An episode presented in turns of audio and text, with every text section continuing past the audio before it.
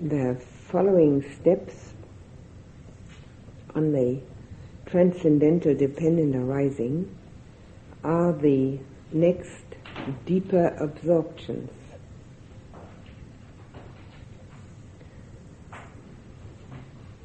The one I described this morning was the very first one. So to say, the first room in that eight room house. And once having entered that house, there's no real difficulty in continuing to enter the other rooms. It is a natural progression. And in the second one, in the second absorption, the two initial factors disappear. The initial factors which were the initial application and sustained application, they are no longer necessary because having been able to be one-pointedly concentrated, there is no need to apply oneself again.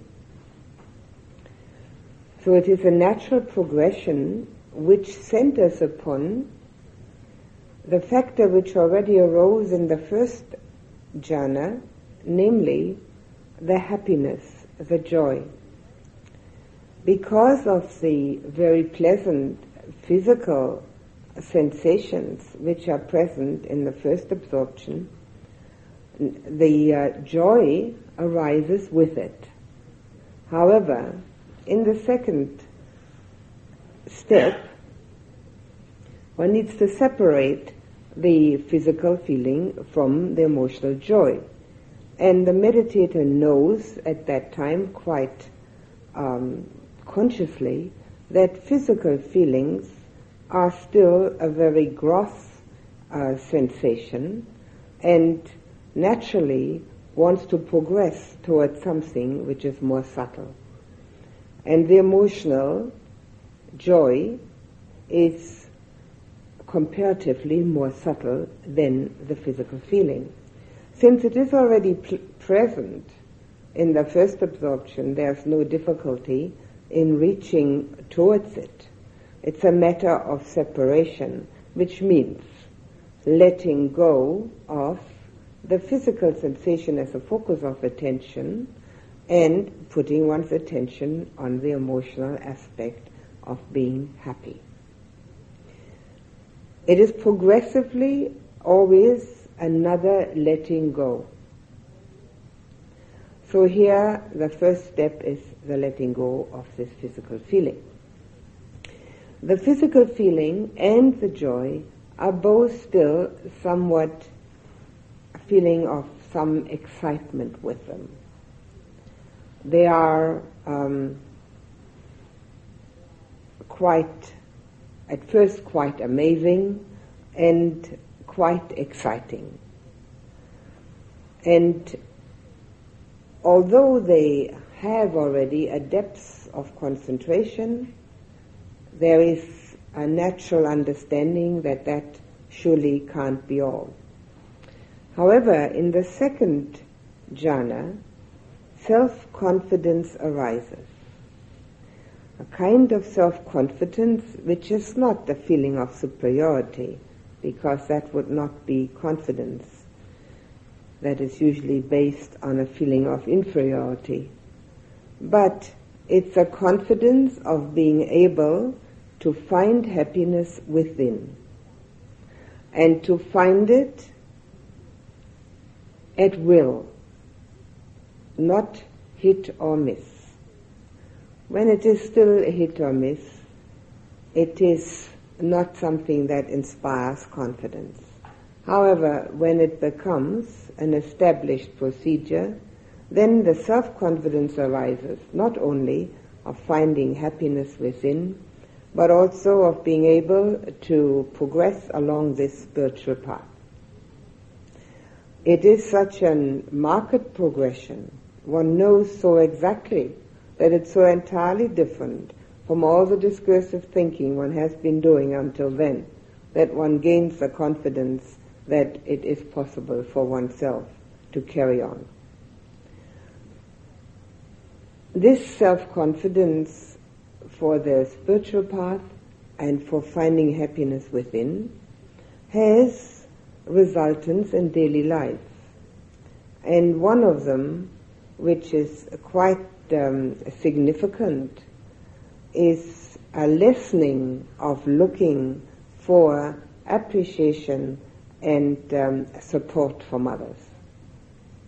Because one is now able to have this inner support, one can become independent and self-sufficient.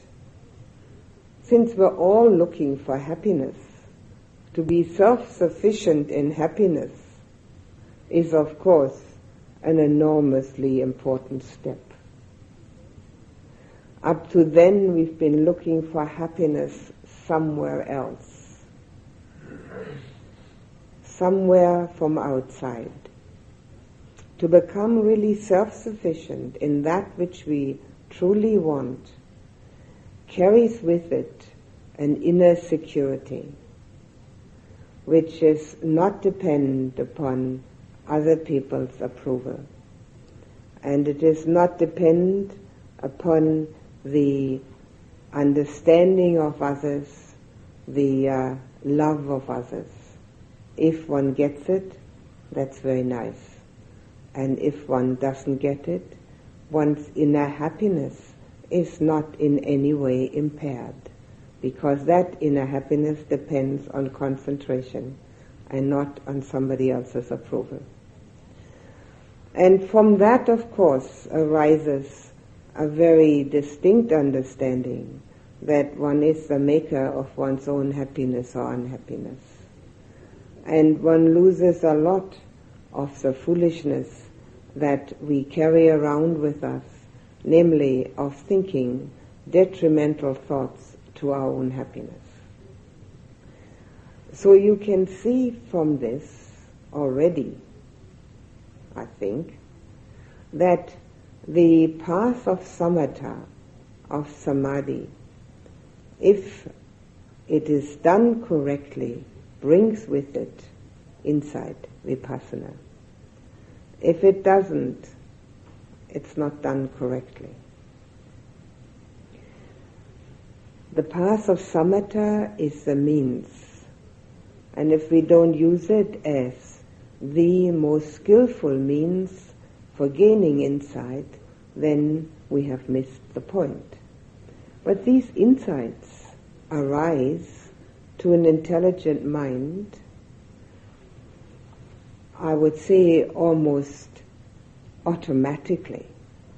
There is nothing that one has to grasp or crave for getting insight, having had a certain experience, makes it possible to relate from that experience to other experiences.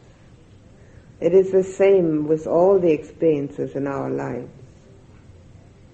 Having had a certain experience, like maybe not watching carefully when crossing a street and almost being run over, makes it possible for us to relate to future crossings of the street and having the insight that it's necessary to watch without even half trying to gain that insight. It's an automatic progression. So having had ex- the experience of the um, inner happiness resulting only from concentration, it's an automatic progression that we realize that it isn't other people or outer circumstances that are going to make us happy or unhappy. It's entirely up to us. And that self-confidence that comes with it shows us that we're actually able, capable of making ourselves happy. And that capacity of making oneself happy, not through indulgence, not through sense pleasures, but strictly through practice, which entails self-discipline, is the most important, most significant aspect of staying with the practice and becoming more and more imbued with the fact that there's nothing more important to do. So the second jhana, the second meditative absorption, has that as a resultant, this self-confidence. And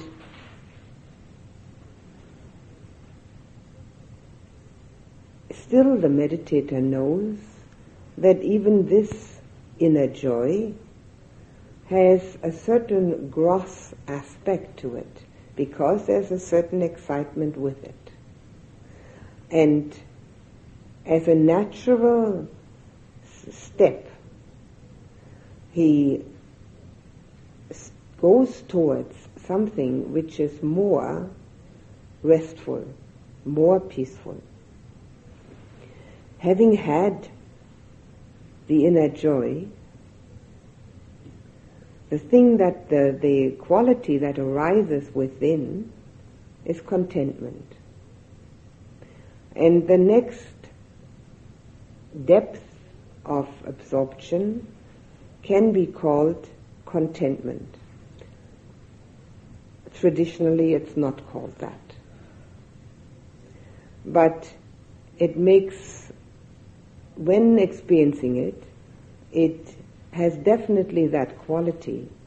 And it has the quality as if the mind is settling, settling down.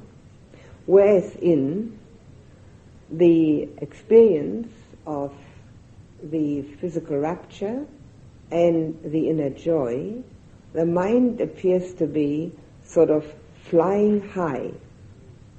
Now, being contented, it settles down.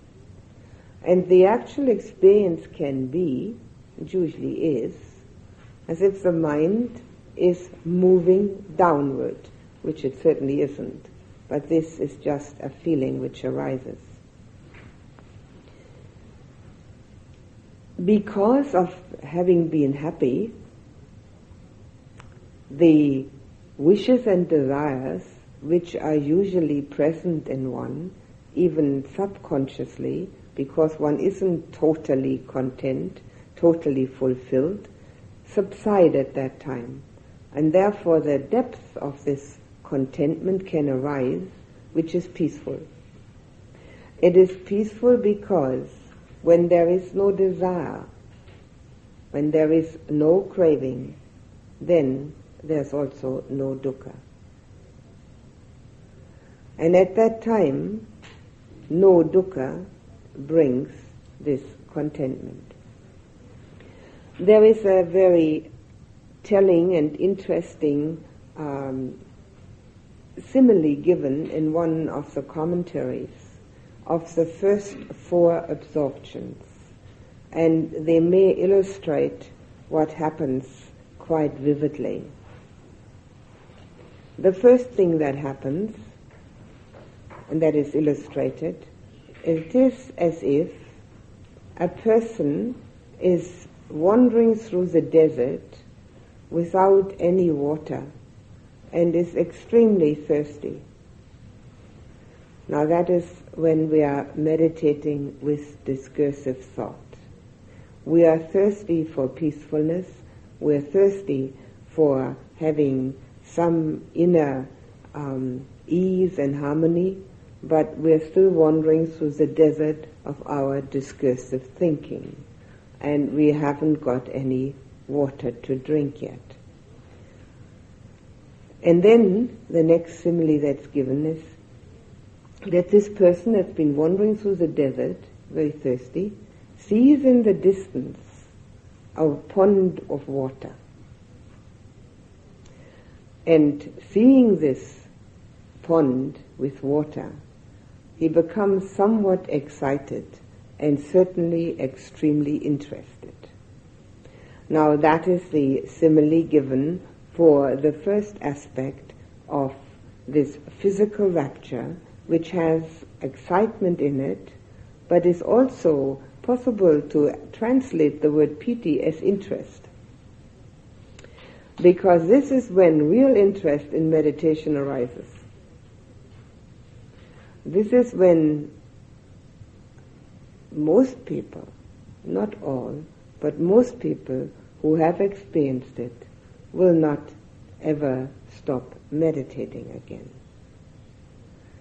Now that is a generalization and isn't always true, but it is most of the time it would hold true. So this person that's wandering through the desert without any water is seeing this pond of water in the distance, becomes quite excited, and also he gets a feeling of hopefulness, gets a feeling of um, uh, pleasure that there is water. So that's a simile for the first uh, absorption. And then he draws near. He walks towards this water and he draws near to the water and um, he stands right there at the edge of it.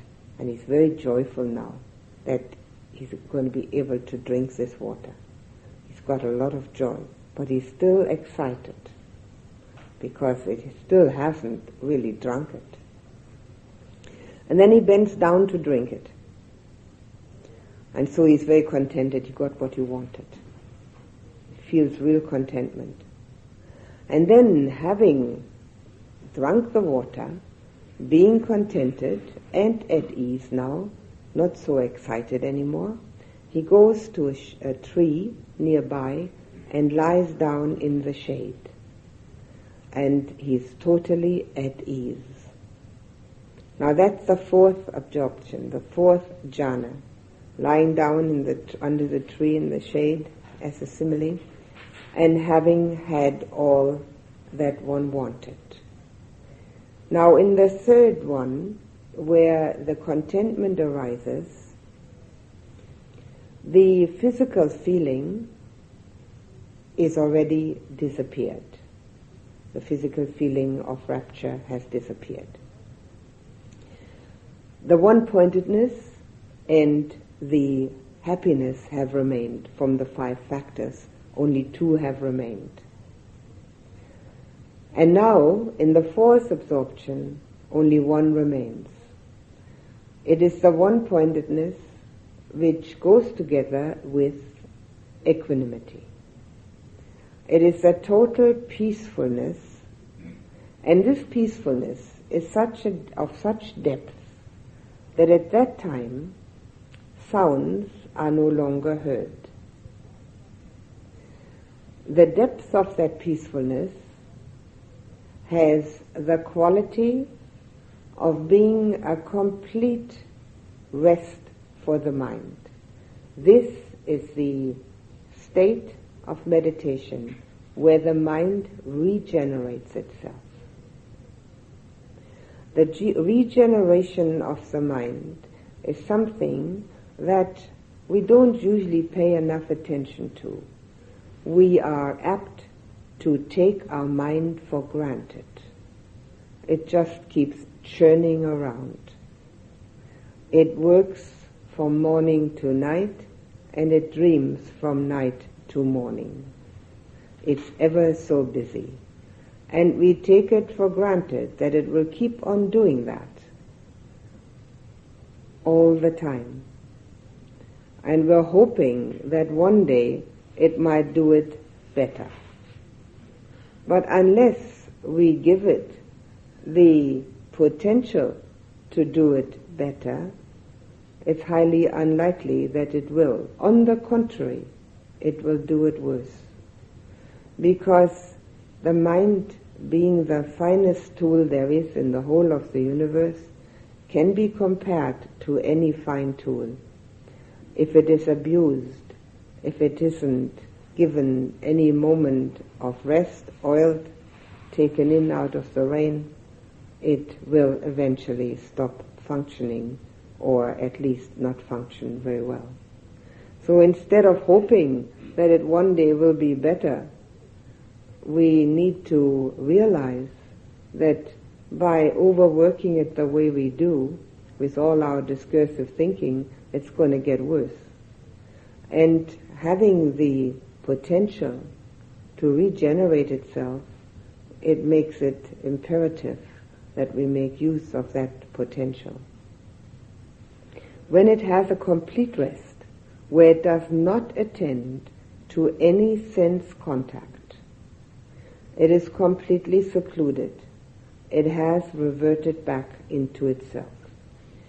All the four absorptions are states of getting in touch with the original purity of one's own mind. The original purity of one's own mind is available, not overlaid with thinking. It is our thinking process which bring the defilements. And because the thinking doesn't stop, therefore we are no longer aware of that original purity.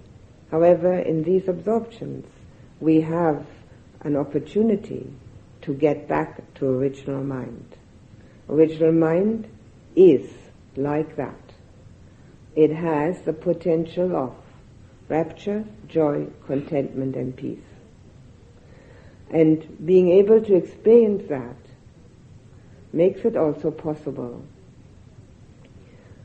to go further on the path of insight. And although these absorptions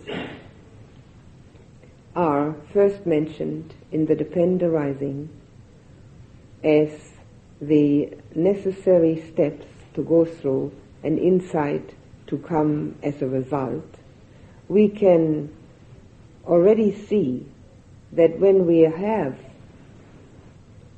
such states of mind where there is nothing that we wish for, nothing that is any more a problem, that the world no longer holds the same attraction for us that it used to. When the world no longer holds the same attraction for us that it used to, we're on the way to Nibbana. All of the meditation done in the Buddhist way are meant to go in that direction. When we have the opportunity and the ability to gain within exactly that which we may have subconsciously yearned for, then we no longer search for it without. And our insight can quite clearly tell us that we had already looked long enough and it wasn't there anyway. But it is the experience which tells. It is the experience of being able to have a state of mind which is totally peaceful, which has no contact with the senses, which tells us that our senses are our temptations. And they give us a better insight. This state gives us a better insight into what our senses are constantly doing to us. They are constantly tempting us into reacting. And only when we have an experience without sense contact, totally without sense contact, which is so much superior to any experience we may have previously had, are we willing and able to leave out this search for the pleasant sense contact. That doesn't mean we won't have any anymore. On the contrary, there are pleasant sense contacts to anyone who has halfway good karma. But they're seen for what they are. They're only a very fleeting sensation. The states of absorption, the first four, which are fine material, give the mind the ability to accept the fact that eventually we will find that the personality which we thought we are is a complete delusion. It's not a matter of knowing that, it's a matter of experiencing it. And when it is experienced, which it can be, without having been able to have meditative absorptions, it usually results in terror, which needs qualifying this and uh, explaining and getting over. Because the mind which has not its own inner happiness, its own inner peace, finds it almost impossible to immediately accept that all the striving that we've ever done has been in vain. But the mind which is already peaceful and happy has absolutely no objections. On the contrary, is delighted. Is delighted that all this has been in vain and doesn't really want to uh, argue about it.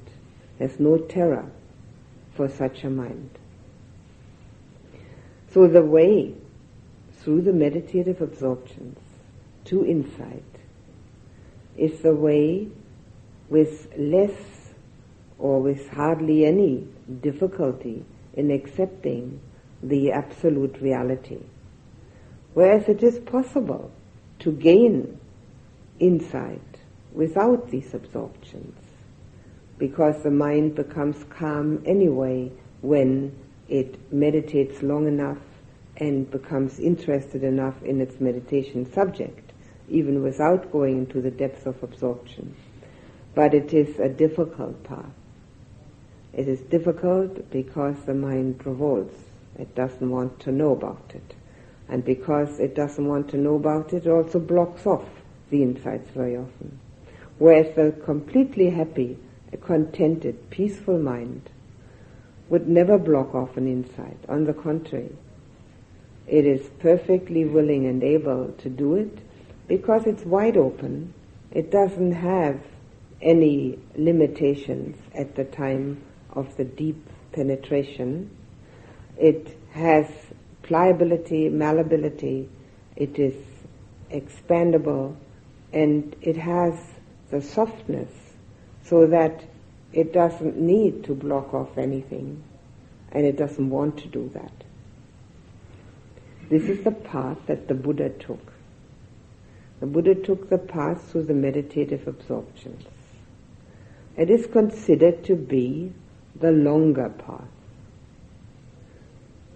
I wonder. I don't know whether one can actually give a time schedule for one's insights. I think that it is more likely that there are different types of people. One type that is more inclined towards the uh, peaceful, calm, and um, gentle approach. And there is probably a type which is more inclined towards a um, dynamic, quick, and uh, forceful approach. This forceful approach naturally results in resistance. This is the approach of not going through the absorptions. The Buddha's instructions are again and again the same everywhere where we find them. To use this capacity of the mind in order to make the mind an entirely different, of an entirely different quality so that it has no difficulty accepting the absoluteness of nobody there. To accept that takes courage and it takes an,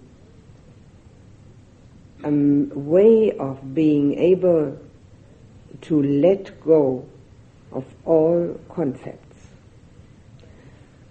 To get into the absorptions is also necessary to let go of all concepts. And not only concepts of outer nature, but the concept of the ego has to be let go of to get into the absorptions. Naturally, the ego arises again after one comes out of meditation. But during that time, especially in the fourth one, to get to that state of the fourth one, it is necessary to let go of all ego concepts. So having had that experience makes it much easier then, even though the ego comes back, makes it much easier then to come to that realization of the illusion. There are four non-material absorptions, which I will explain tomorrow. Too much at a time is not uh, useful. They are extension of the fourth one. And being extensions of the fourth one, in this dependent arising, there are only four, the first four mentioned, because the second four are extensions.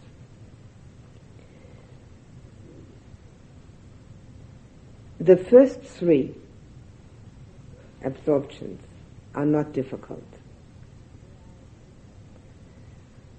They are a matter of relaxing, letting go, not particularly wanting to be anything or anyone, not wanting to know anything particularly, just letting the mind relax and actually go where it wants to go. Not that discursive thinking. That is a distraction. That's nothing but a distraction. That is getting away from what is really the subject on hand. It's more like a running away. But allowing the mind to settle down, to relax, to release itself from its conceptual thinking, to release itself from all its potential worries and ideas. And in the first instance, stay with the meditation subject. And in the second instance, allow it to experience that which brings great happiness. It is an interesting fact that when people do get into the meditative absorptions, they have no trouble experiencing the first, they have very little trouble experiencing the third, and they have lots of trouble experiencing the second. It is as if we didn't allow ourselves to have inner joy. It is a matter of actually coming to terms with the fact that inner joy exists within us.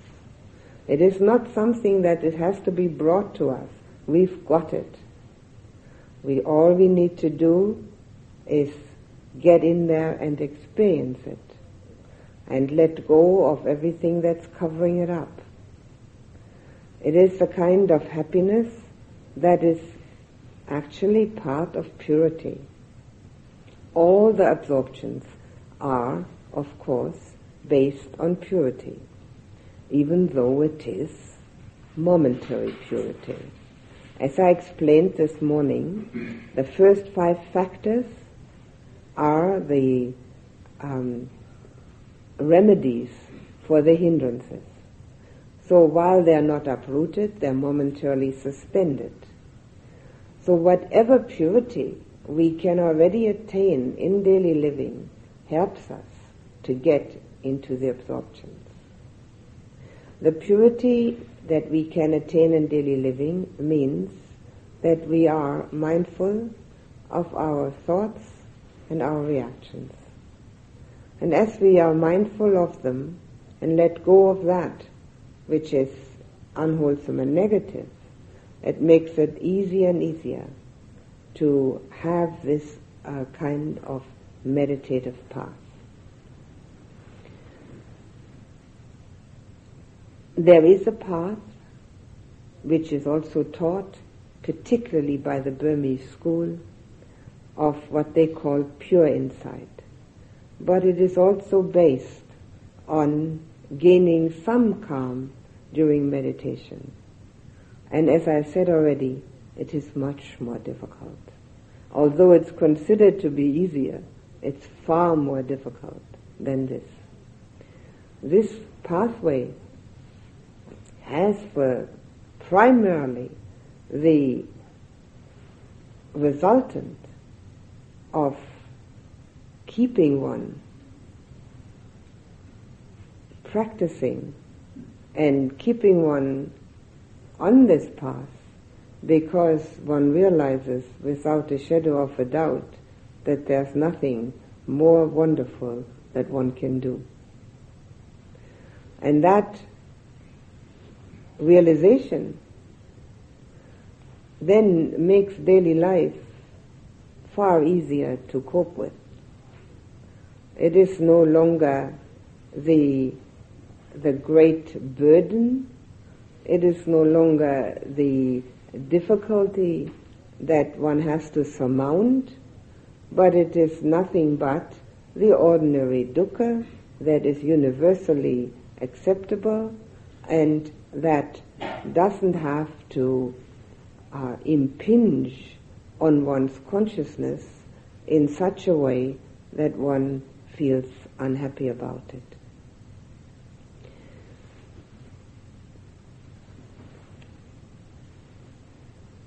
I think that's enough for tonight.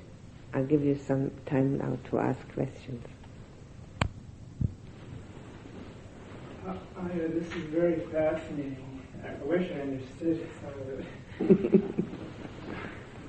um, I'm wondering, in this path of absorption,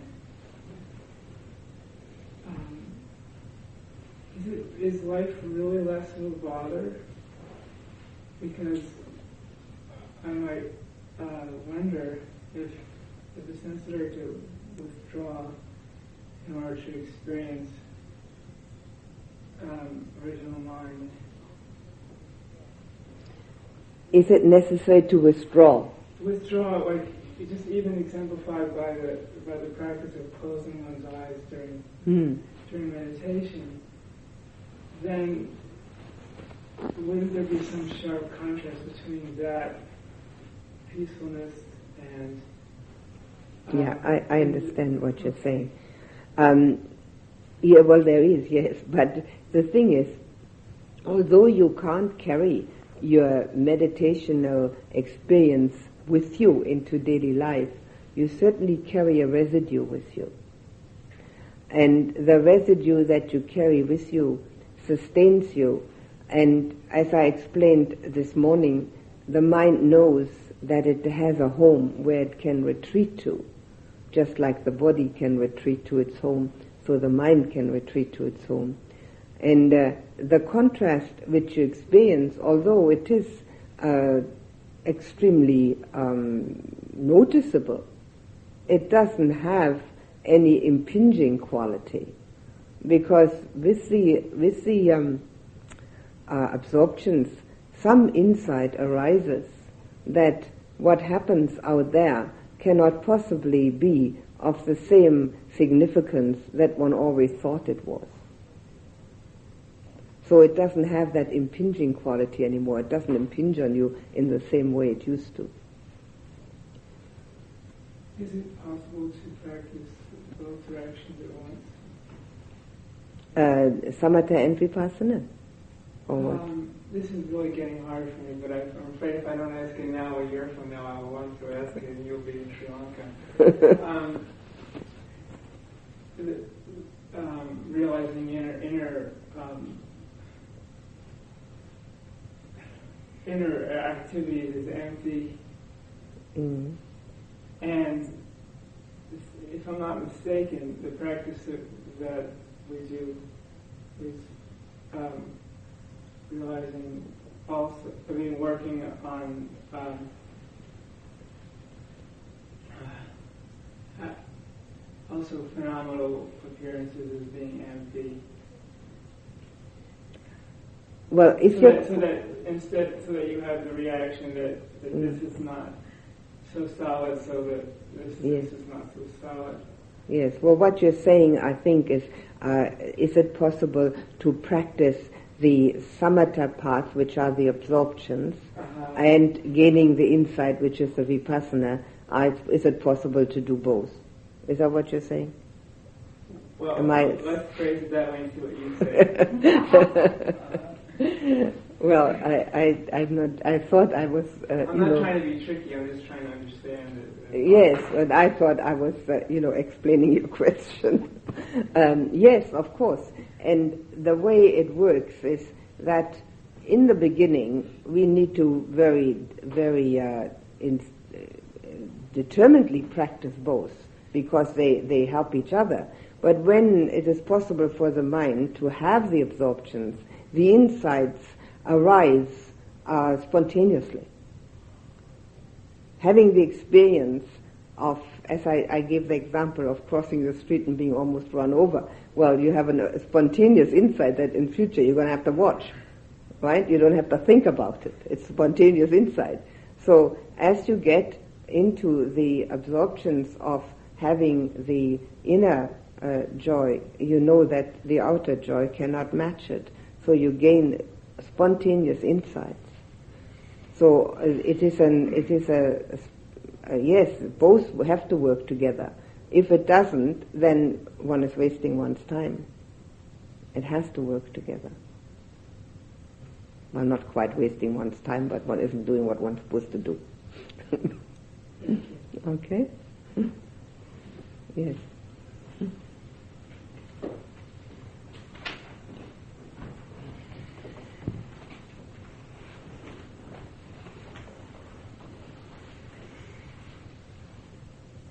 Uh, in the deep absorption, I keep coming back to the discursive thinking. Is it a matter of it, does it totally disappear? totally? well, my, my thinking was, is a matter of it totally disappearing or it just loses solidity? Well, in the beginning, it loses its solidity. And that's what's called upachara samadhi, neighborhood concentration. And that's when it's no longer necessary to either put a label on or even say thinking or anything. Because it is, the thinking at that time is like a cloud. Sort of, very often it is, feels as if it's back here. And uh, in front is a watching of the breath. And this is going on in the back.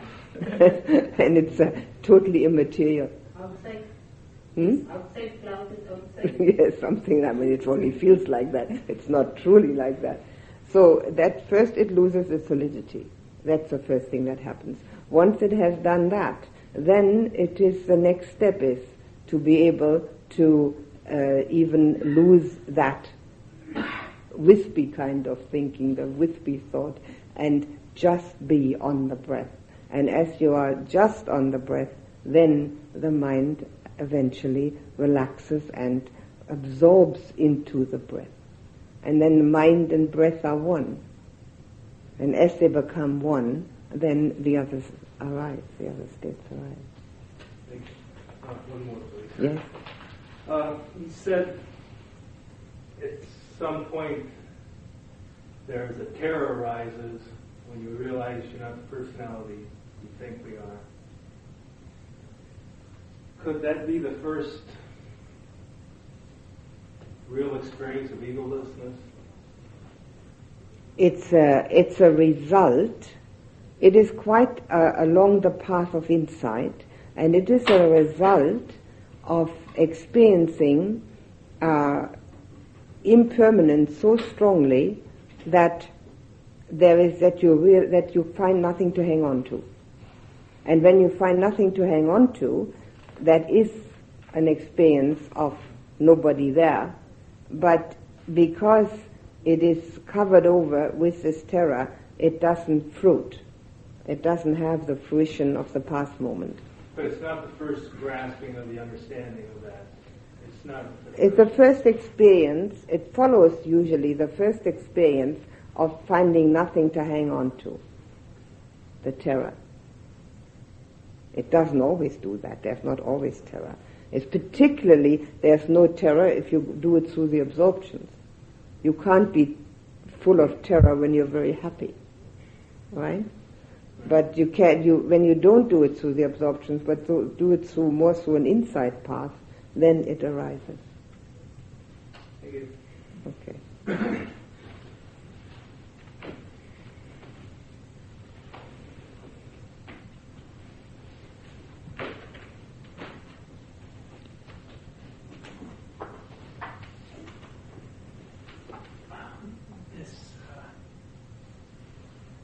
order to con- counteract this terror um, and work through the absorptions, you have to um, develop happy and content mind. Right? Um, is is this automatic as one progresses through the absorptions? So um, it's not something which you have to make special effort towards in the direction of, like in doing more metta uh, meditations. No, not necessary. Uh, metta meditation, by the way, is also very often an, an entry into absorption for, for many people. When they're, when they're able to be, to open their heart, to actually have that feeling, I mean, you can't, you know, unlock it, but you get that feeling of opening up, it's very often an entry for it. And the terror does not arise when you go through that, through that way. Uh, it is a feature of the um, person that goes more through the insight path. Okay. And the question was, uh, in your presentation, it was um, a description of um, these different absorptions. Could you um, say something or expound a little on how uh, this procedure or this uh, sequence follows experiential? Does it would this happen all in one sitting, or No. is it something that takes many years, or Oh. does one finish with one absorption and then stop a while before going to the next? Um, one, one and two and three uh, can follow each other very quickly uh, if there's some guidance. Um, one and two arise actually together. You just have to be able to separate them then. And three is a natural progression. To get to the fourth one is difficult. It takes quite a bit of uh, time spent in meditation. And it takes, um, uh, well, people do it in courses, but very often it takes uh, like a month's solitary retreat or something like that. But I can't say about time. I, it's impossible for me to say that. Some people, I have had actually the experience, which was up, very amazing to me, that in a meditation course in Germany, a girl who had never meditated before, who didn't have any idea about the Buddha's teaching, was able to do it in her very first meditation course, in a 10 day course. I've never seen a thing like that in my life. She reached before sports days. I, more than that. I've never seen anything like that in my life.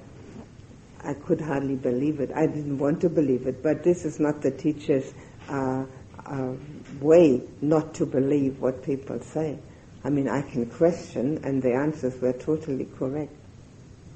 So this is an extreme case. And uh, she had never meditated. She didn't know anything about the Buddha's teaching. She came to this course just because she thought she should do something spiritual, and, and she did, and she managed. And then I have had people in my courses who've been meditating for 15 years and have never even come near it. So, and anything in between. But I can't say.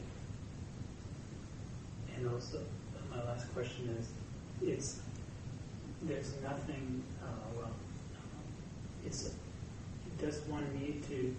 Can one do this without a teacher? Um, Yes, one can. But it's uh, uh, uh, tedious, takes ten times as long, and not as satisfying. Because one never quite knows know, one never quite knows whether one's doing it right. So in the end, one is, you know, sort of looking for somebody to say yes, it's correct or not. It can be done without a teacher, but it's much more difficult. Please put the attention on the breath for just a few moments.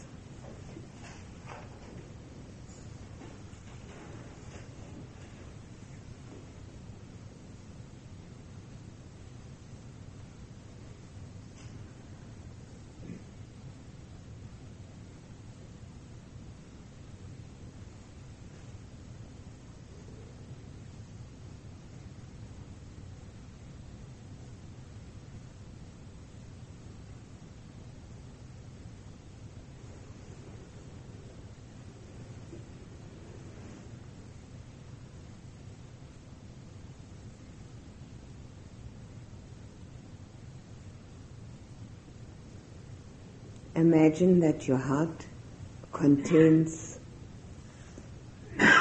nothing but golden light. And that this golden light comes from your heart and fills you from head to toe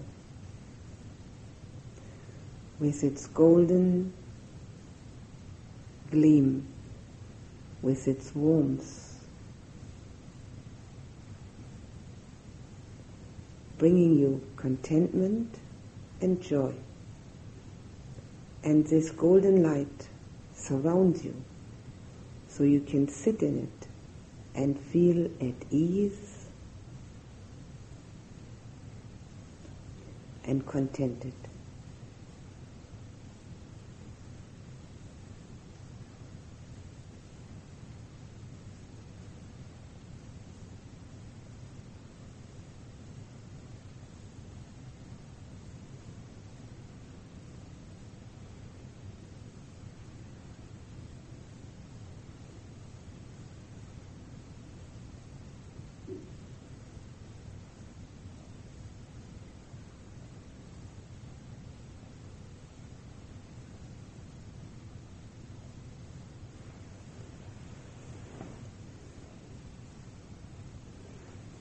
Now let that golden light from your heart go to the person nearest you in this hall and fill him or her with its golden gleam,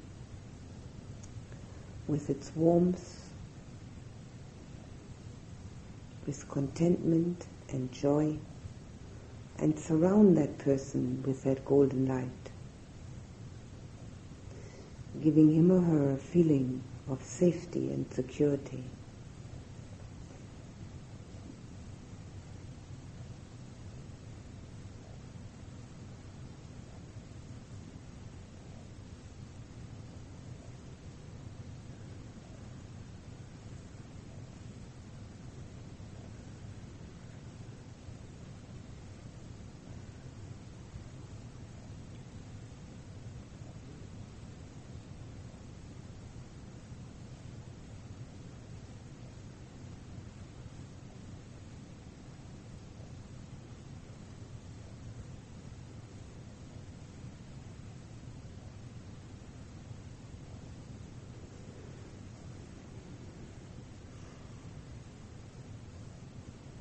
Let that golden light from your heart grow so that it can reach out to everyone here, filling everyone with the warmth from your heart, giving everyone a gift of joy and contentment, and surrounding everyone with this golden light bringing your love, your compassion.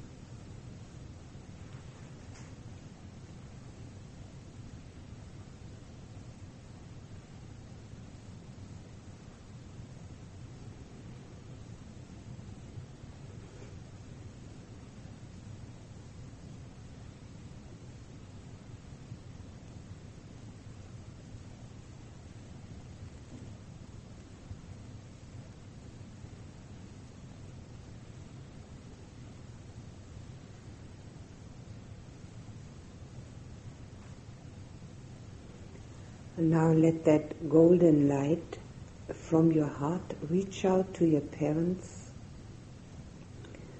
filling them with the warmth from your heart, giving them contentment and joy, surrounding them with your love, giving them a feeling of security.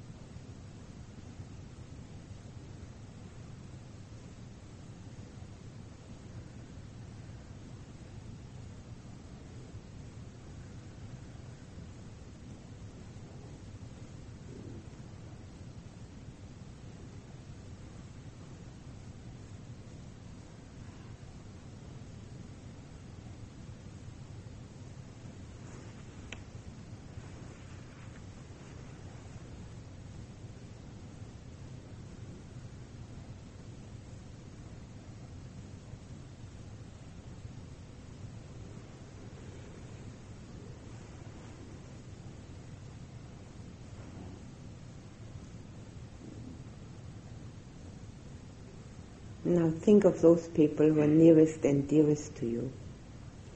And let that golden light from your heart reach out to them, filling them with it, surrounding them with it, bringing your love and warmth to them.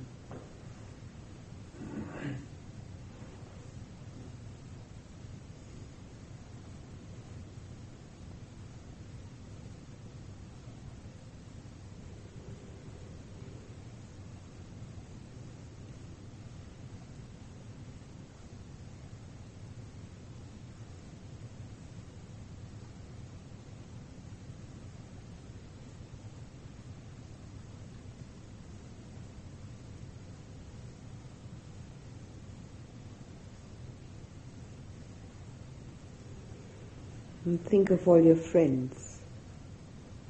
Let the golden light from your heart reach out to them, filling them with it,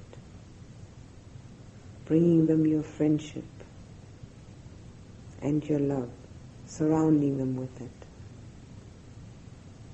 bringing them a gift of contentment and joy and safety.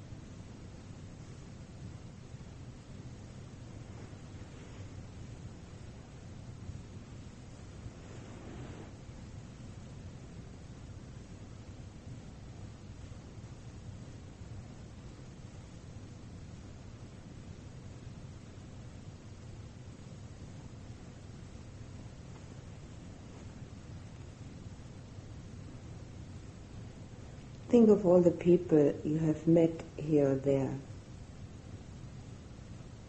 known to you or not. Let the golden light from your heart enlarge and reach out to all of them, filling them with your friendship and your love, and surrounding them with the warmth from your heart.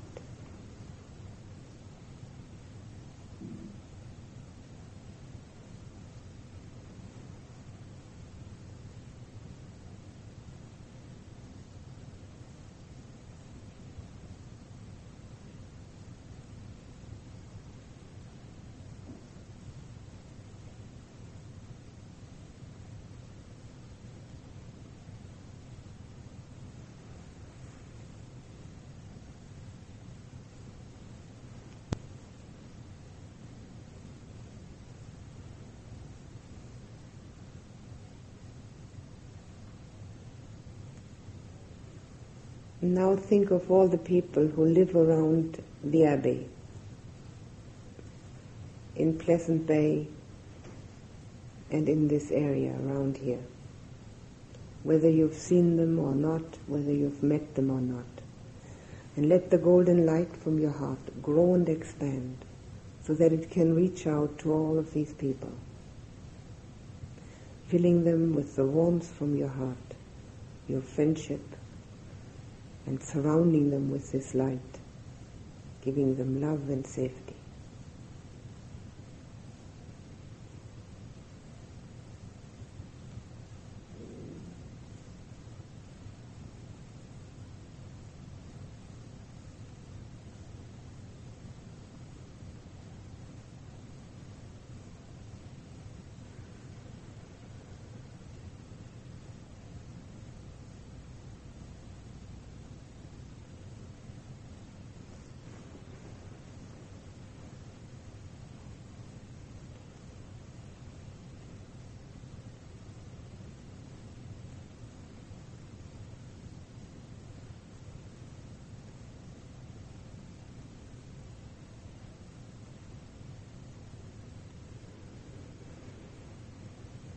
Now let that golden light from your heart grow and expand so that it can be like a golden cloud over the whole of Nova Scotia. And the golden drops from this cloud to fall into everyone's heart, bringing them warmth, contentment, and security.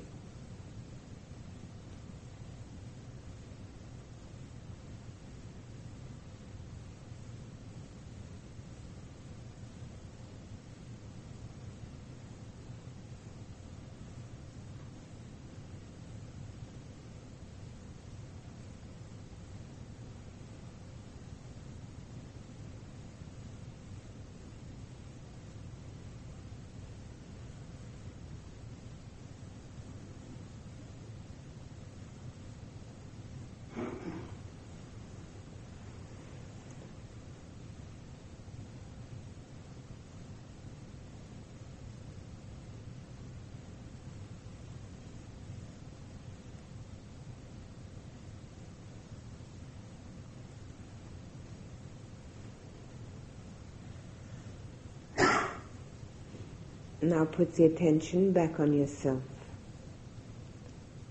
Feel the warmth that comes from your heart.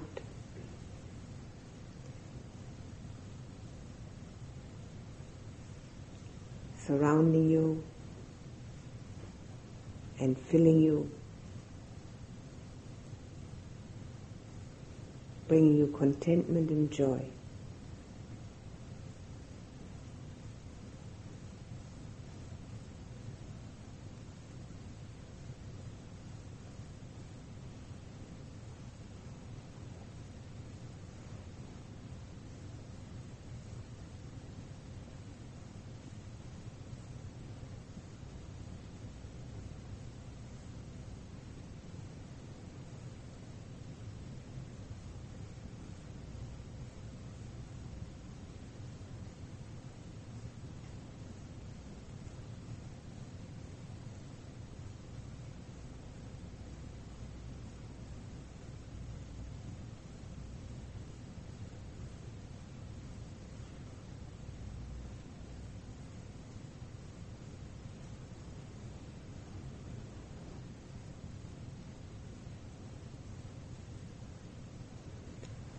May beings everywhere have joy and contentment.